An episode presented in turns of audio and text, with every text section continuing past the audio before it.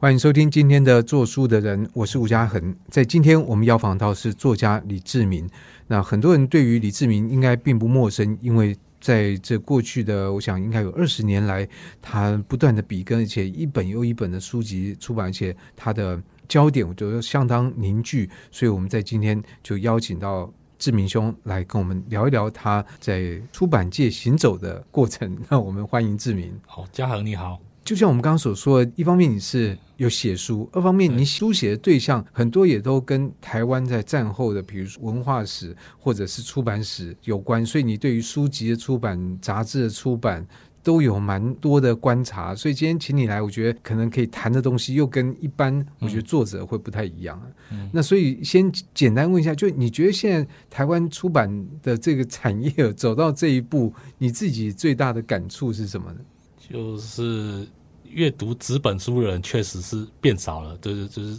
读纸本书跟买消费的人确实是变少了。变少之后，就是说大家都很有危机感嘛，然后当然就是说就有很多想法这样子。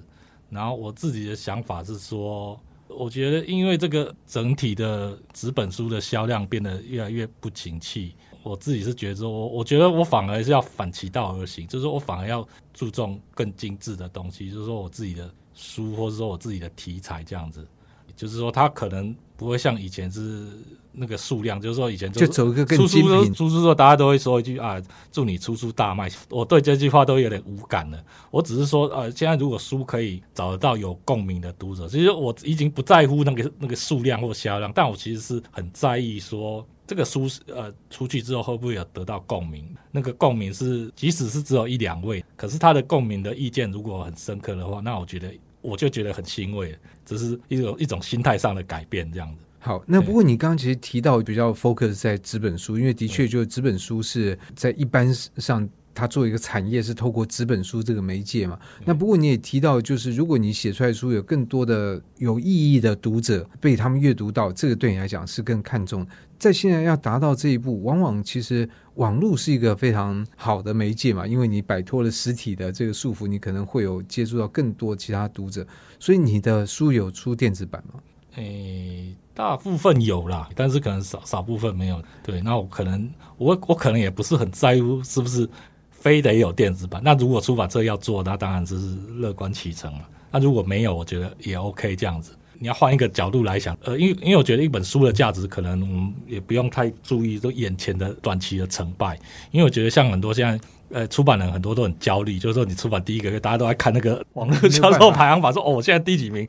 不否认，我可能几年前我可能我也会看一下，但是我可能是觉得近几年，我觉得真的不太有必要。那个其实有其必要，因为特别对于如果编辑来讲，会因为出版社当然可以考虑他们有销量的压力嘛，对，对。可是对于作者来讲，我可能会这么说你已经不会不会让自己这么的焦虑这样子，但我也会设法去透过，比如说你刚才讲的社群，因为我觉得现在是一个社群在分散的时代，就是说，而且台湾来讲，以前有所谓的开卷这样子，就是说，或是成品好读。可是，就是说，以前出书可能大家都会先看这两个媒体有哪些推荐书嘛。可是，我觉得现在的书的媒体、杂志平台已经影响力没有像以前那么广，它变得更分众。对，可能大家有些读者更看重的是，哎，我的同温层或者脸书上面我的注重意见领袖，他们推荐或他们怎么看一本书，那就会影响我的购书的行为。对，所以我只要在那个社群上有人愿意分享读读过我的书的心得或者哪怕只是一两句话，我都会觉得非常欣慰。对对对，我的心情是这样，心情是这样。对。那在这个过去的二十年来，你已经出了多少本书啊？其实这样说一说很难算。没有没有没有，因为有句话说，你可能出到第十本，那个 数字那个呃，应该是第十十二本吧？对，这个跟可能我不知道。有些人说生小孩也是一样，第一个、第二个，对对对，后面的数字你可能不是那么计较、那么在意。但我想，这十几本书也就代表了一个历程。这样回溯这个历程，你自己作为一个作者，在这个十几本书的过程里面，你是怎么样来进行？已经你有发生一些阶段的改变吗？就是说你自己在关注的重点上面的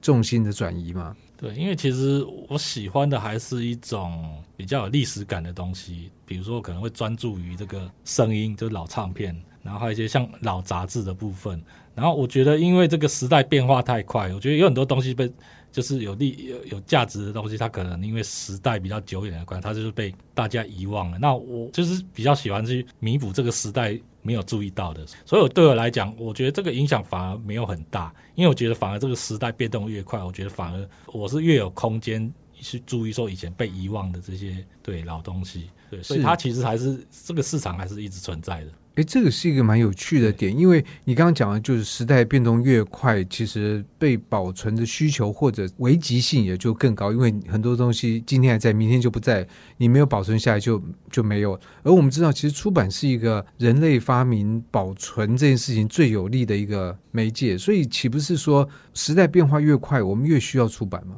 对，虽然说纸本书的销量减少，可是我们如果用一个比较长的眼光来看，其实纸本书。它保存的时间还是最久的，因为像一些电子书的历史来讲，就是说，因为电子书还有所谓的格式的问题，就不同格式会有不同相容的问题嘛。那其实就那个这个阅读的历史来讲，纸本书的历史还是蛮长久，所以有时候要必须长久来看。就以音乐来讲。在我小时候，那黑胶唱片被淘汰，可是你想不到，再过了不到二十年，黑胶又变成一个时代的宠儿。就是我风水总是轮流转的嘛。真的，真的越 越活就越觉得是轮流转。但在这个转的过程里面，其实对很多东西都是一种消磨，因为今天转成这边，另外转成那边，有些东西就被抛弃，那有些东西留下来。就像这次国际书展，其实看到这个波兰主题馆，他们特别运来了应该蛮珍贵的手抄本，包括有什么古腾堡圣经啊，或者一些其他的古代乐。谱啊，对对，如果那个是真品的话，那个留存都是五六百年。可是现在看到那个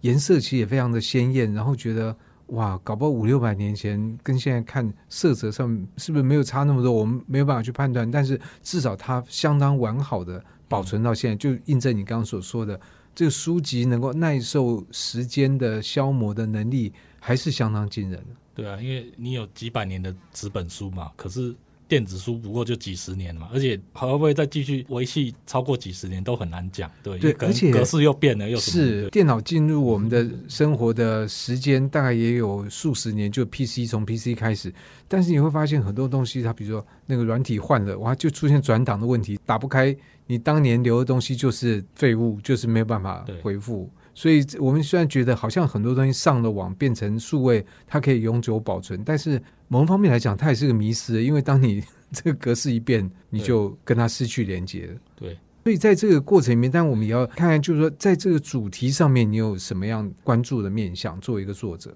就是说我比较不会去追逐流行啊，我反而去。但是我觉得你有你自己一贯的关切，比如说在回首看，就像你刚刚提的历史感，你所着重并不是比如说台湾的经济起飞啊，不是台湾的产业发展，你是更注重那个文化面这件事情。因为其实我觉得很多东西是要重新回头去醒思的，就是说，呃，像我现在在编那个李泽阳的书嘛，李泽阳的《探月录》。虽然说李子阳这个名字很多人都很陌生，大家对他是有一个隔代隔阂的。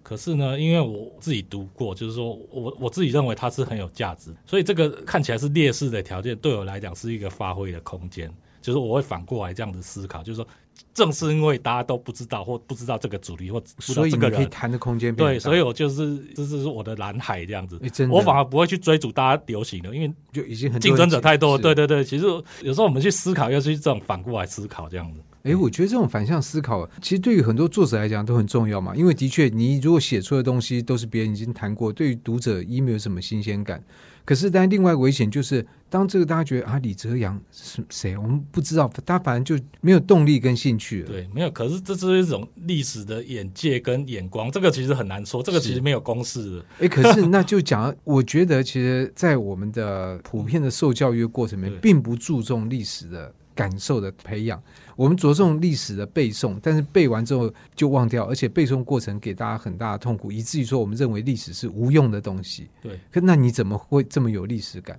没有，其实就是要多阅读嘛。因为其实追根究底来讲，就是呃，就是年轻一辈对纸本书的阅读的需求量越来越少。其实，其实根本问题是在这里，根本要解决根本问题，就是说你如何要让这些人。开始要把读书或买书当成是一种生活的乐趣，而不是一种 压力或者是功课或什么。对对对对，嗯，哎，这这个这个讲起来很简单，很很轻松的一个概念，可是其实做起来并没有那么容易。我有时候我在想说，哎，我是如何变成一个这样的一个爱书人，跟其他人就是有此如此大的差别？这个对，这个当初的转捩点到底是在哪里？因为我自己看我小孩，我觉得我们的教育系统的工作之一就是要打压或破坏你读书阅读的乐趣啊。对，所以回回过头来，这个我觉得。书店其实还蛮重要，就是说我在想，我当时在念研究所的时候，其实我也没有，我其实一开始没有那么爱买书的，其实是因为我在写论文找不到题目，后来去旧书店逛，就是我回头就书压，对我书压，然后说我发现啊，旧书店呃开启了我一片天地，就是我发觉知识是可以自己去寻找，是创造一种去去观察一些新的观点，就是书店它有提供一个这样的空间。这样回过头来讲，如如何就是书店当然是其中一部分，然后就是我们的台湾的所谓体制内的教育，也要开始要让那个年轻一代人去亲近书店，就是把知识当成一种你的生活化，把它当成一种可以去探索的乐趣这样子。然后这个探索的乐趣当然就是要有一个媒介嘛，要有一个载体。那书其实还是一个很好的载体，因为它毕竟也是存续了上千年嘛。那可能电子方面它虽然很快速，可是它其实它其实。历史毕竟也没有那么久，而且未来会怎么样的变化，大家都不知道。对，可是透过这个这个阅读纸本，我就觉得阅读纸纸本书会让你有一种安静下来，空下来，我这这这书放在手上，那个那个静下来读的氛围其实是很不一样的。可是这个要牵涉到一点，就是我觉得现代人的时间分配越来越少，而且现代人的年轻的消费能力，我觉得这跟整体社会的经济条件也有点关系。就是说，因为你。你薪水越来越少，但是阅读它不是一个生活必须要的消费，你知道吗？大家可能会去第一个会想要吃美食，但是书阅读可能会放在比较次要的，这个难免会这样子。我觉得这个阅读衰退可能也也跟台湾年轻人经济所得分配买书的时间跟金钱减少也有点关系。所以你从大环境来看，就是说如何让年轻人的物质条件过好一点，他才有那个余力。